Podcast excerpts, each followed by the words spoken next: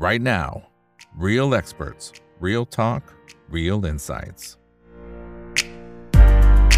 สวัสดีครับ สวัสดีเพื่อนๆนักทุนทุกคนนะครับ นี่คือ right now by อีกบรรพททุกเรื่องที่นักทุนต้องรู้ครับ ส่วนคนไหนนะครับที่อยากจะเข้ามาสับสนุนช่องถามอีกกบิกก็ไปที่ YouTube สมัครเป็น membership ได้เดือนละ 50 บาทนะครับ ก็เปรียบเสมือนกับเลี้ยงกาแฟให้ทีมงานกับผมนะครับ จะได้มีกำลังใจในการหาข้อมูลดีๆ มาเสร์ฟให้กับทุกท่านนะครับโอเคนะครับสำหรับวันนี้นะครับได้รับเกียรตินะครับจากท่านของคุณมาร์คครับคุณทนินนัท อนันตจริยพลครับเป็น COO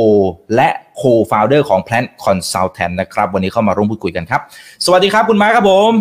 สวัสดีครับคุณอีกครับ แล้วก็สวัสดีท่านผู้ชมด้วยครับเอาละครับสำหรับวันนี้นะครับหัวข้อที่เราจะพูดคุยกับคุณมาร์คนะครับก็จะเป็นเรื่องราวที่ผมว่าเป็นประโยชน์มากๆเลยเพราะน้องๆเด็กจบใหม่เนี่ยนะครับ หลายคนเนี่ยนะฮะต้องบอกว่าอาจจะคิดว่าอ่าเช่น เรื่องของการวางแผนเกษียณผมเป็นเรื่องไกลตัว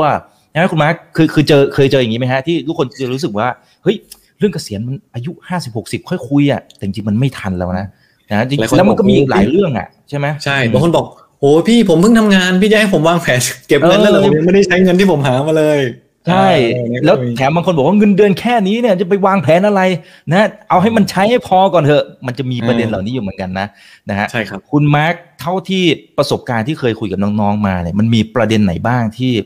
อาจจะยังเข้าใจผิดแล้วแบบรู้งี้อะพอระยะเวลามันผ่านไปสักระยะหนึ่งบอก รู้งี้โอ้โหฉันทำอย่างนี้ตั้งแต่เนี่ยวันแรก ๆ ที่เรียนจบเซ็ตก็ดีอืมนะครับ ก่อนที่มันจะสายเกินไปอะครับ ก็เอ่อถ้าเป็นการวางแผนการเงินสำหรับคนคนรุ่นใหม่หรือผมเรียกว่า first jobber แล้วกันนะคุณเอกคือจริงๆแล้วเนี่ยต้องบอกก่อนว่าเอ่อคนรุ่นใหม่เรื่องการวางแผนการเงินหรือเรื่องเอ่อเกี่ยวข้องกับการลงทุนก็ตาม เราต้องมองก่อนนะครับว่าสิ่งที่คนรุ่นใหม่มีมากกว่าคนอื่นๆมากกว่าคนรุ่นผมมากกว่าคนรุ่นคุณอีก คือเวลาอืมถูกป่ะฮะใช่ใช่จริงๆเนี่ยถ้าเอาสมการความมั่งคั่งของผมนะฮะในในมุมผมนะมันคือ เงินต้นบวกเวลาบวกผลตอบแทนนะครับ เงินต้นกับผลตอบผลตอบแทนผมว่ามันอยู่ที่อยู่ที่ว่าตัวบุคคลจะหายังไงขึ้นมานะครับ ส่วน เเงินต้นเนี่ยก็โอเคช่วงแรกสำหรับคนที่เป็นเด็กจบใหม่อาจจะไม่ได้มีรายได้สูงมาก เมื่อเทียบกับคนที่อายุสี่ห้าสิบที่หน้าที่การงานมันเซตเทิลแล้วใช่ไหมครับ แต่อันหนึ่งที่เขาจะมีได้เปรียบมากกว่าคนอื่นคือเรื่องของเวลานะครับ ซึ่งผมว่าอันนี้เป็นเรื่องสำคัญ ทีนี้การวางแผนสลับของเรื่องของคนที่เป็นเด็กจบใหม่หรือ first jobber เนี่ยเอ่อถ้าเรามองเรื่องของการเงินมันเป็นเรื่องแบบการเกษียณหรือ ภาพในในในมุมที่เขาเห็นมาตลอด ผมว่าอาจจะมันอาจจะไม่ได้ทำให้คนรุ่นใหม่อยากวางแผนการเงินมากนะหรือถ้าเป็นน้องๆที่วางแผนการเงินอยู่เนี่ยแล้วมีคนมาชักชวนคุยเรื่องการวางแผนเกษียณเก็บเงินอะไรเงี้ย ผมว่าพวกเราอาจจะไม่ได้สนใจมากนะเพราะรู้สึกว่ามันมันยังห่างไกลจากจากเราพอสมควรนะครับ แต่ยิ่งยิ่งถ้าคำว่าเกษียณด้วยซ้ำเนาะคือแบบเนอะเรานึกภาพคุณพ่อคุณแม่เกษียณห้าสิบหกสิบแล้วรู้สึกว่าโอ้โหผมเพิ่งยี่สิบกว่าแบบทำไมรีบคุยเรื่องนี้จังก็จะเป็นไงใช่ แต่ผมจะบอกว่าอย่างแรกเลยนะครับ คืออคำว่าเกษียณเนี่ย มันมันไม่ได้มีใครนิยามนะ ว่าเราต้องหกสิบเราต้องห้าสิบนะครับ จริง ๆคำว่าเกษียณเนี่ย ผมว่ามันเป็นสิ่งที่พวกเราทุกคนคนรุ่นใหม่สามารถออกแบบได้ ว่าเราจะให้นิยามคำว่าเกษียณของเรายังไงนะครับคำเกษียณของของน้องๆอาจจะหมายถึงอายุอีกห้าปี อีกสิบปีนะครับ หรือเอ่ออีกไม่กี่ปีข้างหน้าก็ได้นะครับ แล้วคำว่าเกษียณของคนรุ่นใหม่เดี๋ยวนี้ไม่ได้หมายความว่าฉันอยู่บ้านเลี้ยงหมาเลี้ยงแมวไม่ทำงานนะครับคือบางคนเดี๋ยวนี้ ถ้าคนถ้าถ้าเกิดใครที่แบบอยู่ในแวดวงการเงินมาสักระยะหนึ่งเนี่ยหรืออีกเพราะคนอีกน่าจะเคยได้ยินคำว่า ซึ่งมันเป็นคำที่ฮิตมาในช่วงสองสามปีนี้นะครับ คือคำว่า refinement อืม อ่า fine นะฮะ มันย่อ F I R E เนี่ยอ่ามันย่อมาจากเก็บตังค์อ่า financial independent retire early อืมนะครับ คือมันเป็นรูปแบบการเก็บเงินที่แบบเกษียณสักช่วงรับออกไปใช้ชีวิตอ่าแล้วกลับมาทำงานใหม่ อ่า แล้วก็กลับไปเกษียณอีกรอบหนึ่งคือ อย่างที่บอกคือมันดีไซน์ได้ ทีนี้ย้อนกลับมาตอบหนังอีกว่าเออแล้วมันมีแบบคนรุ่นใหม่เขาถ้าเกิด เก็บเงินมาสักระยะหนึ่งมีเรื่องอะไรที่เขาแบบรู้สึกรู้งี้บ้าง อย่างแรกเลยคือ สิ่งที่ผมเจอนะครับเขาไม่ได้รู้เรื่องการเงิน หรือเรื่องที่เราที่ผมแชร์ไปเมื่อกี้ตั้งแต่วันแรก ๆ ที่เขาทำงานเขามารู้เรื่องนี้ในวันที่เขาอายุสามสิบห้าสี่สิบแล้วเขารู้สึกว่าเขาอยากจะออกไปใช้ชีวิต อยากจะออกไปทำธุรกิจส่วนตัว อยากจะออกไปลองทดลองทำอะไรบางอย่างที่ที่อยากทำ แต่ปรากฏว่าพอจะออกไปปุ๊บมันมีอืมอ่าชะงักติดไว้อยู่ครับ ไม่ว่าจะเป็นค่าบ้าน นี่ค่ารถ เออ มันมีมันมีค่า ค่าบ้านค่ารถโอ้รออยู่เรามีคุณเรามีค่าเยอะมากใช่เรียงเรามีค่าเรียงเยอะมากลายไปเลย ใช่ คือพอมันมีแบบอะไรพวกนี้ติดอยู่มันทำให้เราแบบหืมลุงนี้ยังไม่ยังไม่มีพวกนี้ดีกว่า อ่า หรือแบบลุงนี้เตรียมตั้งแต่เริ่มต้นจะดีกว่าจะได้แบบ มันจะได้คืออยาก flexible แต่เงื่อนไขทางการเงินมันไม่เอื้อให้ flexible เลย เพราะว่ามีภาระอะไรต่างติดอยู่แล้วนะครับมันมันมันกลายเป็นว่าชีวิตเราเดินมาในจุดที่เราใช้ action เป็นตัว lead ผลลัพธ์เราอ่าต้องต้องอันนี้ต้องนึกภาพดีนะครับ คือมันมีคำหนึ่งที่ที่หลายๆคนชอบบอกว่าทำวันนี้ให้ดีที่สุดแล้วเดี๋ยวอนาคตดีเองนะครับ ซึ่งถ้าในเรื่องการเงินนะกับเรื่องอื่นอาจจะใช่นะแต่การถ้าเป็นในเรื่องการเงินผมมองว่าการที่เราทำวันนี้ให้ดีที่สุด โดยที่ไม่รู้ว่าไอ้สิ่งที่ทำวันเนี้ยจะพาเราไปตรงไหนอะผมว่านี่น่ากลัวอืมนะครับเพราะมันจะกลายเป็นเรื่องตัวอย่างที่ผมยกเมื่อกี้ครับว่า เราก็เก็บเงินไปอะไรไปกู้บ้านกู้คอนโดซื้อรถไปปรากฏว่า ผ่านไปสักระยะเวลาหนึ่งทำงานมาห้าปีสิบปี อยากออกออกไม่ได้ เราเริ่มรู้สึกว่าไอ้สิ่งที่ทำไปทั้งหมดที่ผ่านมา ไม่ได้ใช่สิ่งที่เราอยากจะมีเลย อ่า เพราะนั้นทำวันนี้ให้ดีที่สุดแล้วอนาคตจะดีเองในเรื่องการเงินผมว่าอาจจะไม่ใช่ สิ่งที่น้องๆที่จบใหม่เข้ามาแล้วผมคิดว่าคุณอาจจะต้องมาเริ่มคิดก่อนเป็นเรื่องแรกก่อนที่คุณจะเอาตังค์ไปซื้อกองทุนซื้อประกัน หรือซื้ออะไรตามที่คนแนะนำมาด้วยซ้ำนะครับ อย่างแรกเลยคือ นั่งคุยกับตัวเองก่อนว่า เอาจริงโจทย์ชีวิตของตัวเองวางไว้ยังไง ไม่ต้องคิดถึงเกษียณหรืออะไรก็ได้นะครับ เอาแค่แบบเรื่องที่อยากทำอะที่ถ้าไม่ใช่เรื่องงานอะคุณอยากทำอะไร นะครับ บางคนอยากทำงานที่เที่ยวได้ด้วยอ่าบางคนอยากเอ่อทำอาชีพที่สองสามบางคนอยากเป็นบาริสต้าแต่ไม่ได้อยากจะหาเงินจากบาริสต้านะ แต่เป็นคนชอบกินกาแฟ อะไรเงี้ย แต่ถ้าจะไม่ให้ทำเป็นบาริสต้าก็กลัวว่าจะไม่ได้คุณภาพชีวิตที่ตัวเองต้องการอ่านกออกไหมาฮะคืออย่างที่บอกคือลองดีไซน์โจทย์ชีวิตไปก่อนได้เลยครับ ว่าคุณอยากจะเอาแบบไหนนะครับ เอาให้มันชัดแล้ว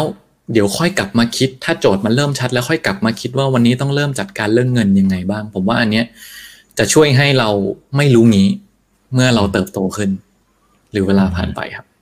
อืมครับอ่าขอคำแนะนำเพิ่มเติมสำหรับน้องๆที่เขาอยากจะดีไซน์ชีวิตของเรานะฮะอืมซึ่งบางคนเนี่ยมันอาจจะบอกว่าอ่าเช่น สมมติเจองานที่ที่ทำแล้วปรากฏว่าเฮ้ยมันทำตังค์ได้ประมาณหนึ่งแต่มันครับอาจจะไม่ใช่สิ่งที่เรารักก็ได้ นะฮะอืมบางคนก็บอกว่า เฮ้ยอยากทำสิ่งที่เรารัก แต่มันโอ้มันทำตังค์ได้กระจึกเดียวเองเนี่ยมันไม่มีทางเลยที่จะไปตามเป้าหมายทางการเงิน แล้วเดี๋ยวเอาไปออกไปใช้ชีวิตอะไรว่ากันไปหลังเกษียณเนี่ยมันอืมมันทำไม่ได้จริงๆไอ้อย่างเงี้ยมันถ้าคุณมาร์คเจอน้องๆแบบนี้เนี่ยจะให้คำแนะนำยังไงก็ผมย้อนกลับไปเรื่องเมื่อกี้เลยคุณอีกครับ คือเรื่องคำว่า refinement นะครับผมขอขอขอสไลด์ขึ้นนะครับ คือเรื่อง refinement เนี่ยผมว่าเป็นเรื่องที่เอ่อ คือคือถ้าลองไป search ดูมันมันคนมานิยามหลายแบบเลยนะครับว่า refinement คือแบบเกษียณเร็วแล้วก็โน่นนี่นั่น แต่ แต่ผมมองว่าคำว่า refinement ทุกคนออกแบบได้ อยากให้มันเป็นแบบไหนเลือกเองนะครับ ผมยกตัวอย่างอันหนึ่งซึ่งสามารถเอาไปลองปรับใช้ได้นะครับ เรื่องของ refinement เนี่ยก็คือว่า คือคำว่า refinement เนี่ยมันคือการที่เราออออกแบบการเกษียณแบบเป็นช่วงๆได้ จะเกษียณช่วงยาวไปเลย หรือจะเกษียณเป็นช่วงๆนะครับ ก็ได้ ยกตัวอย่างเช่นสมมตินะครับ ช่วงนี้อะทำงานหาประสบการณ์หาเงินเก็บเงินไปนะครับ แล้วลองปักธงว่าตัวเองจะ refinement สมมตินะฮะอายุ 40 หรือใครที่วันนี้เพิ่งเริ่มทำงานเลย 22 23 20 ต้นๆปรับตัวเลขของตัวเองจากตรงเนี้ยจากที่ผมยกตัวอย่างมาเป็นแบบ 30 ก็ได้นะครับ แต่เอาเป็นว่าตัวเลขไม่สำคัญอยู่ที่ว่าสิ่งที่เราเห็นบนสไลด์ก็คือว่า ถ้าเราอยากจะ refinement เนี่ยลองปักธงไว้ว่าจะเริ่ม refinement เท่าไหร่เมื่อไหร่นะครับ เริ่ม refinement เมื่อไหร่ ลองปักธงไว้ก่อนนะครับ ผมยกตัวอย่างเช่นอพอเราปักธงไว้เนี่ยลองดีไซน์ว่า spending ที่เราจะใช้หลังจากเรา refinement ไปแล้วเนี่ย เราอยาก spending เรื่องอะไรบ้างนะครับ ผมยกตัวอย่างเช่นผมขอสไลด์ขึ้นให้หมดก่อนนะ ผมยกตัวอย่างเช่น เราอาจจะเก็บ เงินก้อนหนึ่งนะครับ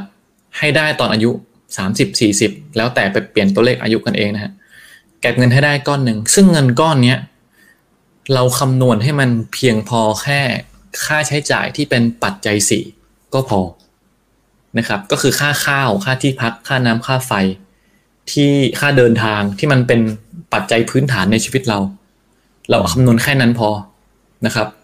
อ่าคำนวณแค่นั้นพอนะครับ แล้วก็ เอาตรงเนี้ยเป็นคอสของปัจจัยสี่คำนวณเป็นก้อนหนึ่งไว้นะครับหมายว่าคำนวณว่าในแต่ละปีเราจะใช้ประมาณเท่าไหร่ อาจจะต้องบวกเงินเฟ้ออ่าใช่ไหมฮะอ่าใช่แล้วก็แล้วก็คิดไปเลยกี่ปีกี่ปีว่าไปคูณกลับมา ให้ได้คูตัวณเลขกลับมาอ่าเพื่อให้รู้ว่าต้องเก็บเงินก้อนเนี้ยเท่าไหร่อืมนะครับ แล้วก็มีเวลาเก็บกี่ปีทีนี้ก็มันลองนั่งหาแล้วครับ ว่าเราเราจะลงทุนให้ได้ผลตอบแทนกี่เปอร์เซ็นต์อ่าเก็บเงินปีละกี่บาทเพื่อให้ได้ก้อนนี้ในระยะเวลาที่เราคิดไว้ นะครับซึ่งเมื่อรีไฟคือปกติเนี่ยเวลารีไทยปุ๊บรีไทยเลยถูกไหมฮะก็คือเอาเงินก้อนนี้ใช้ไปเรื่อยๆ จนมันหมด แต่คำว่า refinement เนี่ยคือหลังจากคุณเกษียณ คุณสามารถดีไซน์การทำงานของคุณได้ โดยที่ผมเคยทำแผนให้กับเด็กน้องๆคนหนึ่งนะครับ ใช้แบบเนี้ยเป็นน้องขององค์กรหนึ่งซึ่งเขาใช้วิธีนี้ในการเก็บ spending ที่เป็นปัจจัยพื้นฐานเขาสี่สี่สี่ปัจจัยในการดำรงชีวิตนะครับ พื้นฐานเขาแล้วหลังจากนั้นเนี่ยเขาไปทำงาน ที่เขารู้สึกว่างานเนี่ยมันตอบโจทย์ชีวิตเขามากกว่างานที่เขาทำในปัจจุบันอ๋ออ่า ซึ่งไอการไปทำงานพวกเนี้ยนะครับเขาอาจจะทำหลายจ็อบก็ได้นะ เช่น40ไปเขาไปเป็นบาริสต้านะครับ หรือเขาอาจจะไปเป็นเอ่อผู้นำเอ่อในการท่องเที่ยวนะครับ โดยที่รายได้ตรงเนี้ยเอาแค่ว่ามันมัน top up มาจากปัจจัยสี่ของเขาก็พอนะครับ เพราะว่าถ้าเกิดงานเนี้ยไม่ได้เขาเขาอาจจะไม่ได้ซีเรียสเรื่องเงินแล้วนะเขาเอกงานเนี้ยเพราะว่าเงินที่เป็นปัจจัยพื้นฐานมันกันไว้แล้วอืมนะครับงานนี้อาจจะเอาเอาเป็นเงินที่แบบเอ่อเอาไว้ใช้ยกระดับคุณภาพชีวิตตัวเองเอาไว้ขับ เอาไว้ซื้อรถดีๆขับ เอาไว้เที่ยวในที่ที่ตัวเองอยากไปนะครับ หรือเอาไว้ทำธุรกิจหรืออะไรอื่นที่เขาอยากทำนะครับ แต่ต่อให้งานนี้ไม่ได้ตังค์เขาก็อยู่ได้จาก spending ที่เขาเก็บไว้แล้วอืมอ่า งานที่เขาเลือกหลังจากนี้อาจจะเป็นงานที่ไม่ได้เน้นตัวเงิน แต่ไปเน้นตอบโจทย์ด้านอื่นแทน เช่นเรื่องเวลา มันเป็นสิ่งที่เขาอยากทำมาก็มาตลอดนะครับ แต่แบบก่อนหน้านี้ทำไม่ได้ ด้วยเหตุผลใดๆก็ตามด้วยข้อจำกัดเรื่องเวลาเรื่องใด ๆ ก็ตามเขาอาจจะทำแบบนั้นไม่ได้แต่หลังจากนี้พอมันมีส่วนหนึ่งที่สามารถการันตีคุณภาพชีวิตพื้นฐานได้แล้วหลังจากนั้นก็ลองไปทำในสิ่งที่เขาอยากทำดูนะครับ อันนี้ผมทำให้เป็นไอเดียนะครับ แต่ระยะเวลาสั้นยาวอืมเอ่อของแต่ละคนมันมันมันอยู่ที่คุณเลือกอะ่ะบางคนอาจจะแบบว่าช่วงนี้อาจจะแค่ห้าปีในการเก็บเงินก้อนนั้นเราอาจจะมี gap ที่เราไปทำในสิ่งที่เราอยากทำอีกสักห้าปีนะครับ เช่นน้องๆจบมาวันเนี้ยอายุยี่สิบสองยี่สามอาจจะทำงานที่วันเนี้ยอะอาจจะต้องยอมทำงานที่ตัวเองอาจจะไม่ได้ชอบหน่อยนะครับ หรือแบบมีงานอื่นที่อยากทำมากกว่าแต่ยอมทำงานนี้ไปก่อนเพื่อเก็บตังค์ไป refirement อืม นะครับ แล้วหลังจากนั้นพอเอ่อ refirement ตอบโจทย์ปุ๊บ ไปทำงานอื่นที่ตัวเองอยากทำสักสี่ห้าปีแล้วกลับมาทำงานที่เน้นเอาตังค์ใหม่นะฮะคือตรงนี้อย่างที่ผมบอกคือมันมันเราสามารถออกออกแบบหรือสร้างโจทย์ชีวิตเราแบบนี้ได้ keyword ก็คือรวดเร็วยืดหยุ่น แล้วก็มันต้องตรงความต้องการของเราด้วย อันนั้นคือหลักการที่เราทำในแง่ของ refirement เนอะซึ่งผมว่า คือถ้าเป็นเด็กรุ่นใหม่เด็กจบใหม่เนี่ย ส่วนใหญ่เขาอยากได้ความ flexible อยู่แล้ว ถ้าตั้งโจทย์แบบนี้ตั้งแต่วันที่ตัวเองเริ่มต้นเก็บเงินได้เลย ผมว่ามันก็น่าจะทำให้เราสามารถ balance ชีวิตเราได้ดีขึ้นเนาะในแง่ของการออกแบบโจทย์เรื่องการเงินต่างครับโอ้อันนี้ดีมากอันนี้ดีมากนะครับเออแต่ถ้าอันนี้ถามเสริมเผื่อน้องๆจะเอาไปทำจริงนะครับ ว่าสมมุติว่าเราเก็บตังค์อ่าถ้าเป็นอย่างตัวอย่างนี้คือช่วง 30ถึง40 นะครับรูปแบบการลงทุนมันก็อาจจะเป็นรูปแบบหนึ่งถูกไหมฮะอ่าเพราะว่ามันจะเป็นเป็นช่วงของการเร่งตัวเงินต้นอยู่นะครับๆนะครับแต่พอหลังจากที่เราเก็บพอดีละสมมติ 40 พอดีปั๊บไอ้เงินก้อนสมมติว่าเลสเซว่าสมมติ 1 ล้านอ่าอันนี้เป็นตัวเลขมั่วๆนะครับสมมติ 1 ล้านคิดว่าพอละนะครับเสร็จปั๊บเนี่ยรูปแบบการลงทุนอันนี้ต้องเปลี่ยนแล้วถูกไหมฮะต้องไปต้องเป็นใช่อะไรที่ที่เซฟมากขึ้นละใช่เพื่อว่าเกิดใช่ครับอะไรก็ตามเนี่ยมันยังมีเงินก้อนนี้อยู่ ใช่ครับ ซึ่งเอ่อผมมองว่าใช่คือช่วงก่อน ช่วงช่วงสามสิบถึงสิบมันเป็นช่วงที่เราใส่อย่างเดียวเราไม่ดึงออกอืมนะฮะอาจจะลงทุนที่มันเสี่ยงสูงได้ แต่หลังจากสี่สิบไปแล้ว เราอาจจะไม่ค่อยใส่หรือใส่น้อย ในขณะเดียวกันอาจจะเริ่มดึงออกมากขึ้นเรื่อยๆ หลังหลังจากช่วงตรงนี้ไปอาจจะต้อง ผมคิดว่าเออมันอาจจะไม่ควรเป็นหุ้นร้อยเปอร์เซ็นแล้วแหละอะถ้าสมมติเรามองระดับความเสี่ยงนะครับ อาจจะไม่ควรเป็นหุ้นร้อยเปอร์เซ็นแล้วแหละ เต็มที่อาจจะเป็นกองทุนที่มันเอ่อหรือการลงทุนที่มันผสมผสานนิดนึง เรื่องตราสารหนี้เข้ามาเรื่องหุ้นกู้หรือเรื่องอะไรเข้ามา เพื่อให้ความเสี่ยงพอร์ตไม่ได้สูงขึ้นมากนะครับ เพราะไม่อย่างนั้นเนี่ยถ้าติดลบหนักๆเข้าจากวิกฤตเศรษฐกิจหรืออะไรก็ตาม อาจจะไม่ได้ refinement สุดท้ายต้องกลับไปทำงานใหม่อืมนึกออกไหมอ่ามันก็ต้องอยู่ที่ว่าโจทย์เราจะเราจะวางแผนของเรายังไง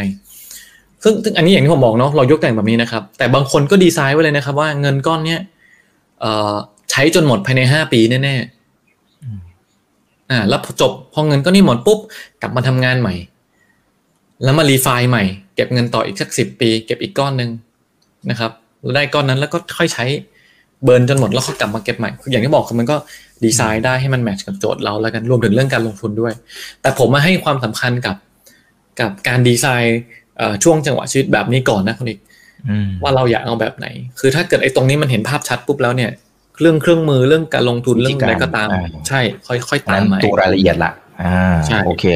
นะครับแต่อีกอย่างหนึ่งนอกเหนือจากการดีไซน์ชีวิตเนี่ยมันจะมีฝั่งของการใช้จ่ายเรื่องหนี้อะไรต่างๆ คือจะดูบทวิจัยสถิติอะไรก็ตามเครดิตบูโร ก็เตือนมาโดยตลอดตั้งแต่ปีที่แล้วละนะครับที่บอกว่าเลยเอ่อกลุ่มกลุ่มโดยเฉพาะกลุ่ม Gen Y นะยี่สิบสองถึงสี่สิบเอ็ดปีเนี่ยเป็นกลุ่มที่มีหนี้มากที่สุด 4.5 ล้านล้านบาทนะครับแล้วก็เป็นหนี้เสียเป็นหลักแสนล้านอะ เฮ้ยคุณมาร์จริง ๆ ก่อนที่ก่อนที่จะไปลงทุนเพื่อเกษียณเนี่ยจริงๆอาจจะต้องจัดการไอ้ตรงนี้ก่อนไหมฮะถูกต้องครับต้องทำยังไงได้บ้างอย่างอย่างที่ผมบอกคุณอีกครับว่าตัวเลขแบบตัวเลขที่เราเห็นตรงนั้นเนี่ย มันเลยทำให้หลายคนที่อยากจะออกแบบโจทย์ชีวิตตัวเองที่มัน flexible มัน flexible ไม่ได้ เพราะมันมีค่าพวกนี้แหละ เป็นตัวมัดเขาไว้อยู่ แล้วหลายคนที่แบบว่า ฉันอยากจะออกจากงานประจำฉันอยากจะไปทำโน่นนี่เนี่ยนี่นั่นสุดท้ายทำไม่ได้ เพราะว่ามันมี ภาระพวกนี้ผูกมัดเขาอยู่นะครับ ผมเชื่อว่าถ้าจากตัวเลขที่คุณอีกว่ามานะครับ ถ้าเราลองไป break down ในในลักษณะของประเภทของหนี้นะครับ ผมเชื่อว่าส่วนใหญ่น่าจะเป็นหนี้ที่เกิดจาก consumption ด้วยก็คือการบริโภคนะครับ ก็คือเป็นหนี้ที่ไม่ได้ไม่ได้เกิดจากการที่เราซื้อทรัพย์สิน แต่เป็นการบริโภคเป็นหลักอ่าค่ากินค่ายูเอ่อบัตรเครดิต บัตรกดเงินสดพวกนั้นคือส่วนที่มาก่อนเป็นก้อนแรก ๆนะครับ แล้วแล้วอาจจะทำให้มันจะเริ่มจากตรงนี้แหละครับ แล้วค่อยไปบางคนอาจจะมีหนี้บ้านหนี้อะไรมาปนมันรวมๆบ้างแต่สุดเชื่อว่าหลัก ๆ ก็น่าจะเป็นหนี้ที่ได้จากการบริโภค น่าจะเป็นก้อนหลักแน่นอน คือถ้าผมแยกเป็นสองกรณีเนาะเรื่องของวิธีการการจัดการ ถ้าเป็นคนกลุ่มที่ยังไม่มีหนี้พวกนั้นอะเต็มที่อาจจะเป็นหนี้คอนโดหนี้รถยังโอเคนะครับ ถ้ายังไม่ได้มีหนี้ที่เกิดจากการบริโภคผมว่านี่เป็นโชคดีของคุณมากๆนะครับ แล้วรีบอย่างที่ผมบอกทำสิ่งที่เราที่ผมเล่าให้เมื่อกี้ทั้งหมดก่อนเลยนะครับ อย่างน้อยๆจะได้มีหลักของการจัดการการเงินว่าเราเราจะจัดการการเงินของตัวเองของเรายังไงบ้าง อย่างแรกก่อนเนาะอ่าแต่ถ้าวันนี้มันไม่ทันแล้วอีกคุณมาผมคือหนึ่งในตัวอย่างที่เขาเก็บมาเลยที่เขาได้ข้อมูลมาที่ว่าเมื่อกี้นะครับ คือสุดท้ายเอ่อก็ต้องเราก็ต้องยอมรับนะครับว่าเราอาจจะเป็นคนรุ่นใหม่ที่เรามีภาระต่างๆแล้วนะครับ แล้วก็ต้องก็ต้องเข้าไปอยู่อยู่ในเฟสของการบริหารจัดการแล้วแหละนะครับ ก็คือแน่นอนก่อนจะไป invest ผมคิดว่าเราต้องมาเคลียร์เรื่อง cash flow เรื่องการจัดการเรื่องการเงินส่วนบุคคลของเราเรื่องหนี้สินต่างๆ ให้มันให้มันโอเคก่อนนะครับ อย่าไปคาดหวังว่า วันนี้มีหนี้บัตรไม่เป็นไรผ่อนขั้นต่ำไปก่อนเอาตังค์ไปลงทุนดีกว่า แล้วเดี๋ยวเอา return มาจ่าย มันไม่เคยเป็นอย่างนั้นจริง ๆหรอกนะครับ เพราะนั้นก็ผมผมแนะนำว่ากลับมาโฟกัสที่ถ้ามีหนี้อยู่แล้วนะ กลับมาโฟกัสหนี้ที่มีก่อนหาวิธีการจัดการปิดภาระต่างๆ ให้ได้ แต่ใครไม่มีก็ไปตามโจทย์ที่เราว่าเมื่อกี้ก็คือเริ่มตีโจทย์ชีวิตแล้วเริ่มหาแนวทางการจัดการเบื้องต้นได้เลยนะครับ อืมครับ อ่า โอเคนะครับ แต่สมมุติว่ามันมีอีกกรณีหนึ่งคือคนที่อาจจะยังไม่ได้เป็นหนี้นะครับ แต่ก็เจอกระแสสังคมนะ เนี่ย ของมันต้องมีนู่นนี่นั่นเพื่อนๆเขาไปเที่ยวอะไรกันเขาไปปาร์ตี้นู่นนี่นั่นเฮ้ยแต่เราอาจจะไม่ได้เป็นคนที่มีตังอะไรเยอะแยะมากมายเนี่ยนะครับเนี่ยไอ้กลุ่มเนี้ยเราเราจะให้คำแนะนำเขายังไงว่าเฮ้ยถ้าไม่ตามกระแสสังคมเนี่ย ก็ไม่รู้นะว่าเขาจะเข้าเข้ากลุ่มได้หรือเปล่านี่คือมุมหนึ่งแต่เราพอเราไม่มีตังเนี้ย มันก็ต้องไปกู้นี่ยืมสิน กู้นี่ยืมสินปั๊บเป็นภาระผูกพันไปอีกยาวนานเลยเนี่ยครับไอ้กลุ่มเนี้ยเราจะทำยังไงดี อืม คือเรื่องเรื่องเรื่องสังคมเนาะบางทีเราไปอยู่ในที่ทำงานหรือในสิ่งแวดล้อมที่อะแต่ละคนเขาเขา spending กันแบบนี้นะครับคือผมเขาอันนี้ผมเข้าใจในประเด็นนี้นะแล้วบางครั้งมันมันก็อาจจะพูดยากว่าจะให้เก็บเราจะเราก็อาจจะเสียอีกอย่างหนึ่งอะไรเงี้ยครับ คือ และและส่วนตัวผมก็มองว่า ผมไม่อยากแนะนำให้เก็บตังค์อย่างเดียว แต่ความสุขในชีวิตหายอืมนะฮะอ่าสังคมไม่มีผมก็ไม่ไม่เชียร์ให้เป็นแบบนั้น แต่ถ้าจะไปแบบโอ้โหปรนเปรอตัวเองเพื่อสังคมเต็มที่ผมว่าอ่าอ่าอาจจะเยอะไป สุดท้ายต้องมาหาตรงกลางคนอีก ผมว่าสิ่งที่จะช่วยทุกคนได้คือการทำ budgeting ของตัวเองอืมนะครับ คือเมื่อก่อนเวลาคุยเรื่องการเงินหลายคนบอกโอ้ต้องมาทำบัญชีรายรับรายจ่าย ผมว่าคือส่วนตัวนะ ผม ผมทำการเงินของตัวเอง ผมไม่เคยทำบัญชีรายรับรายจ่ายของตัวเองนะคุณเอกผมว่ามันเป็นสิ่งอันนี้แบบอะไม่รู้แบบเหมือนใครว่านะครับ แต่ผมมองว่าการทำบัญชีรายรับรายจ่ายตัวเองถ้าทำได้เป็นเรื่องที่ดี แต่ผมคนหนึ่งผมทำไม่ได้ ผมทำได้แค่ไม่กี่เดือนครับ ใช่แล้วก็โอ้ไม่ไหวแล้วยังดีหลักเดือนมีอย่างอื่นต้องทำยังดีว่าเป็นหลักเดือนบางคนทำได้ไม่กี่สัปดาห์เลยนะเออ คือผมว่ามันมันเป็นเรื่องที่ใช้ effort เยอะมากอืมๆนะครับ แล้วแล้ว แต่แต่แต่ไม่ใช่บอกว่าแบบโอ้โหเรา ignore อันนั้นไม่ใช่นะครับ ผมแนะนำให้ทำสิ่งที่เรียกว่า budgetingการทำ budgeting หมายความว่าเราตั้งงบประมาณรายจ่ายของตัวเองไว้นะครับ ว่าในแต่ละเดือนแต่ละปี เราจะใช้เงินของเราในแต่ละหมวดของชีวิตเนี่ยเท่าไหร่นะครับ และถ้าเป็นเรื่องของค่าใช้จ่ายทางสังคม คุณตั้งงบไว้เลย ว่าคุณจะใช้หมวดเนี้ยเท่าไหร่ ซึ่งและและหมวดหนึ่งที่ต้องตั้งด้วยก็คือหมวดการ saving นะฮะการตั้งหมวดต่างๆ ซึ่งบางคนอาจจะเคยได้ยินเรื่อง six jars การแบ่งเงินเป็นกระปุกกระปุกแบบนั้นก็ได้นะครับ มันคือหลักการเดียวกันคือการทำ budgeting นะครับตั้งเป็นกล่องเป็นกล่อง budget ของเราไว้เลย แล้วก็ใช้ตาม budget ที่เราวางไว้นะครับ อันนี้ step แรกนะครับ ใช้ตาม budget ที่เราวางไว้ แต่ถ้าจะให้เอาลึกขึ้นอีกนิดนึง แล้วมันมีประสิทธิภาพหน่อย คือเราแบ่ง channel ของมันไว้ด้วยนะครับ ผมยกตัวอย่างเช่น ถ้าเกิดเรา ทำทำ budgeting เราไว้แล้วนะครับ อาจจะแยกเป็นหมวดเลยว่า ถ้าเป็นเอ่อหมวดที่เกี่ยวข้องกับสังคมเพื่อนฝูงออกไปทานข้าวนอกบ้าน ออกไปกินโน่นนี่นั่นอะไรเงี้ยนะครับ เราจะรูดผ่านบัตรเครดิตใบนี้ใบเดียวเท่านั้นอืมอ่า เราจะไม่ใช้บัตรอื่น เราจะเอาแค่ใบนี่แหละ นะครับ เอาบัตรเดียวเลยนะครับ ยอมเรื่องแต้มเรื่อง cashback นิดหน่อยอะนะครับ เอาบัตรเดียวที่เรารู้สึกว่าสำหรับบัตรเนี้ย เราจะใช้เรื่องนี้นะครับแล้วถ้าไม่ไว้ใจตัวเองมันจะได้เห็นนี้แหละครับ มันมันจะได้เหมือนกับว่าเวลาบอกว่า statement มารู้เลยใช่ statement รู้เลย ไม่ต้องจดด้วยรู้เลยใช่ครับ ไม่ต้องจดเลยนะครับพอสมมติจบเดือนปุ๊บเห็น statement ของแบงค์นี่มาปุ๊บโอ้โหเดือนนี้ฉันใช้ budget กล่องนี้ไปเท่านี้เลยว่ะอืมอ่า แล้วถ้าเกิดรู้สึกว่ามันมันกำลัง drain wealth ตัวเองเริ่ม cash flow เริ่มคุมไม่ไหว คุณไป limit เรื่องวงเงินของตัวเองได้นะครับ แบ่ง channel ไปเลยอะหมวดสังคมเพื่อนฝูงบัตรนี้ หมวดสาธารณูปโภคบัตรนี้ อ่า หมวดเอ่อของกินของใช้อ่าใช้เอ่อ i-banking แล้วกันสแกนจ่ายอะก็แบงค์นี้อะไรเงี้ยนะครับอย่างปัจจุบันผมใช้วิธีนี้คือเงินเข้าปุ๊บรายได้มาปุ๊บผมลงในแต่ละ budget ละผมก็จะรู้ว่าผมต้องอใช้เรื่องไหนเรื่องไหนเท่าไหร่ จบเดือนมา tracking ง่าย รู้ว่าอะไรเกินงบอะไรไม่เกินงบหรือเรา manage ยังไง ถ้าทำแบบนี้นะครับ ใช้อย่างเดียวคือวินัย ซื่อสัตย์กับตัวเองว่าโอเค เราใช้ตาม budget เรา แต่ถ้าเกิดไปทำบัญชีรับรายจ่ายน่าจะแบบนอกนอกจากวินัยแล้วต้องใช้ความพยายามสูงมาก อันนี้ก็น่าจะช่วยได้สำหรับคนรุ่นใหม่ครับ อืมครับ อ่า โอเคนะครับ อันนี้เป็นเป็นคำแนะนำที่เอาไปใช้ได้จริงเลยนะครับนะน้องๆนะครับ อ่า ทีนี้นะครับสุดท้ายอยากให้คำแนะนำรวมถึงให้กำลังใจด้วย เพราะว่าอาจจะไม่ใช่เฉพาะคนรุ่นใหม่นะนะคนคนรุ่น ประมาณกลางคนเนี่ยนะฮะบางคนบอกว่ามันมันมันช้าไปละหมายถึงบางคนอาจจะรู้สึกอย่างนั้น แต่ผมว่าจริงๆมันอาจจะไม่ได้ช้าไปหรอกเพียงแต่ว่ามันอาจจะต้องตั้งต้นยังไงนะครับ ให้มันมีกำลังใจนิดนึงนะครับอ่าอืมฝากทิ้งท้ายหน่อยครับเออผมมองว่าเรื่องการวางเอาจริงๆนะครับ ก่อนจะไปเรื่องการเงินเนี่ยผมอยากให้ทุกคนลองนึกภาพนะว่า ใน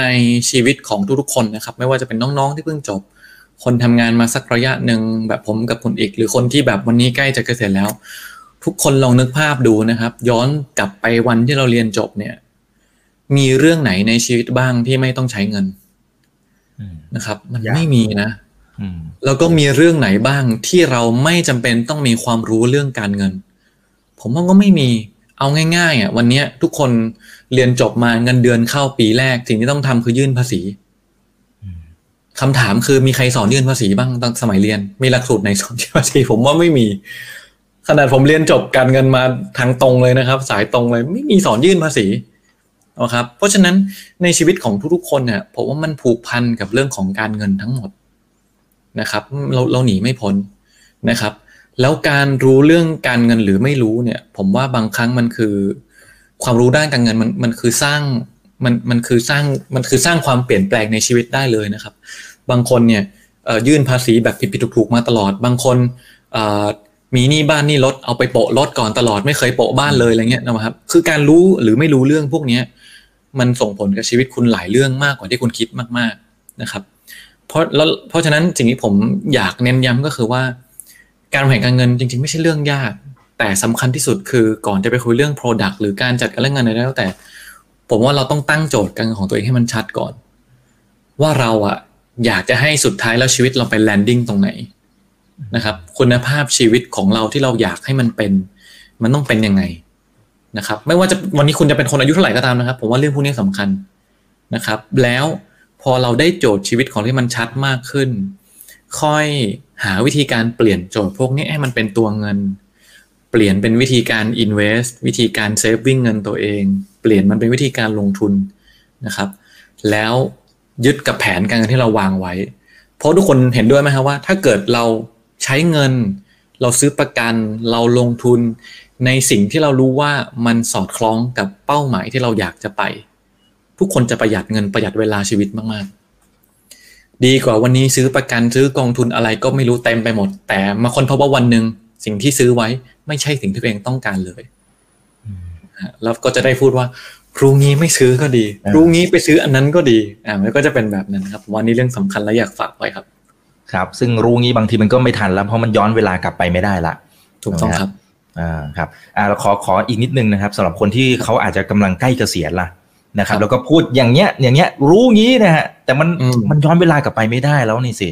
แล้วเวลาระยะเวลาในการทำงานมันก็เหลืออีกไม่กี่ปีแล้วด้วยครับ ครับ คือผมจะบอกว่า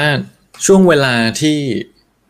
วันที่ดีที่สุดในการวางแผนการเงินนะครับวันที่วันอันดับหนึ่งเลยคือเมื่อวาน ควรจะทำงานที่ดีที่สุด ในการวางแผนการเงินนะคือเมื่อวาน แต่ดีรองลงมาคือวันนี้คนอีกอาจจะไม่ดีที่สุดเท่าเมื่อวานนะครับ แต่เริ่มวันนี้ก็ดีกว่าวันพรุ่งนี้แน่นอน แล้วผมสำหรับคนที่รู้งี้ไปแล้วไม่เป็นไรนะครับ ผมว่ารู้วันนี้ดีกว่ารู้วันพรุ่งนี้ดีกว่ารู้ปีหน้า ถ้าวันนี้คุณเป็นคนที่ใกล้เกษียณแล้ว ถ้าจะต้องมานั่งเซตโจทย์การเงินตัวเองแล้วมาหาวิธีการเซฟวิ่งวิธีการทำโน่นนี่นั่น ผมว่าอาจจะไม่ทัน ด้วยเวลาการทำงานที่มันสั้น นะครับ เราอาจจะไม่เหมือนคนที่มีเวลาทำงานห้าปีสิบปีเหลืออยู่ ผมว่าสิ่งที่คุณทำคนทำตอนนี้อาจจะสลับข้างกับคนจบใหม่นิดนึง คือคุณต้องมาคำนวณเลยครับว่าวันนี้คุณมีทรัพย์สินอะไรบ้างนะครับ แล้วเวลาทำงานที่เหลืออยู่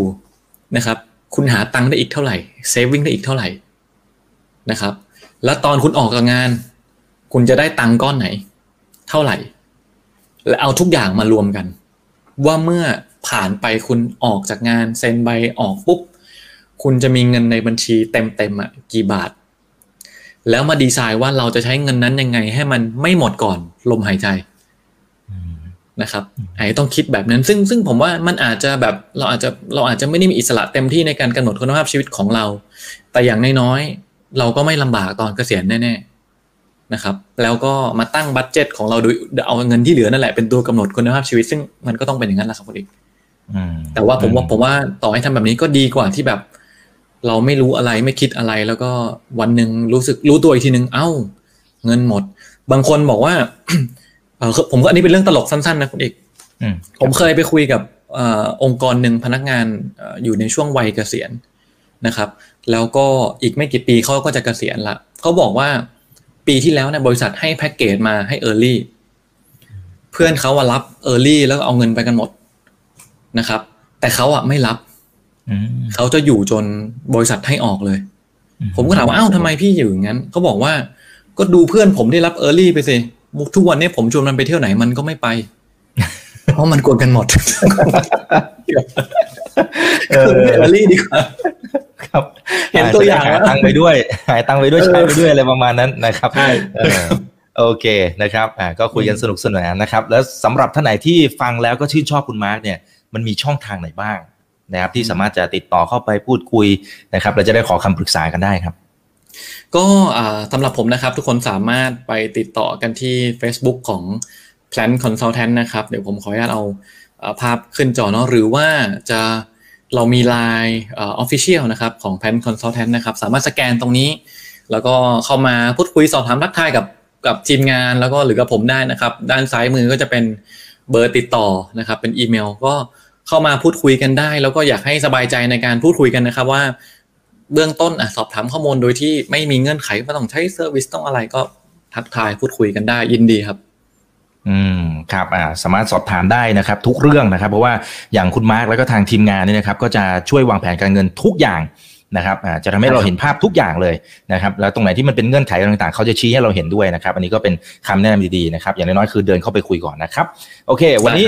ขอบพระคุณมากครับคุณมาร์กนะครับที่เข้ามาร่วมพูดคุยกันนะส่วนครั้งต่อไปจะเป็นเรื่องไหนเดี๋ยวรอติดตามกันนะครับ นี่คือไรนาใบอิวันพศทุกเรื่องที่นักทุนต้องรู้ครับ วันนี้สวัสดีครับ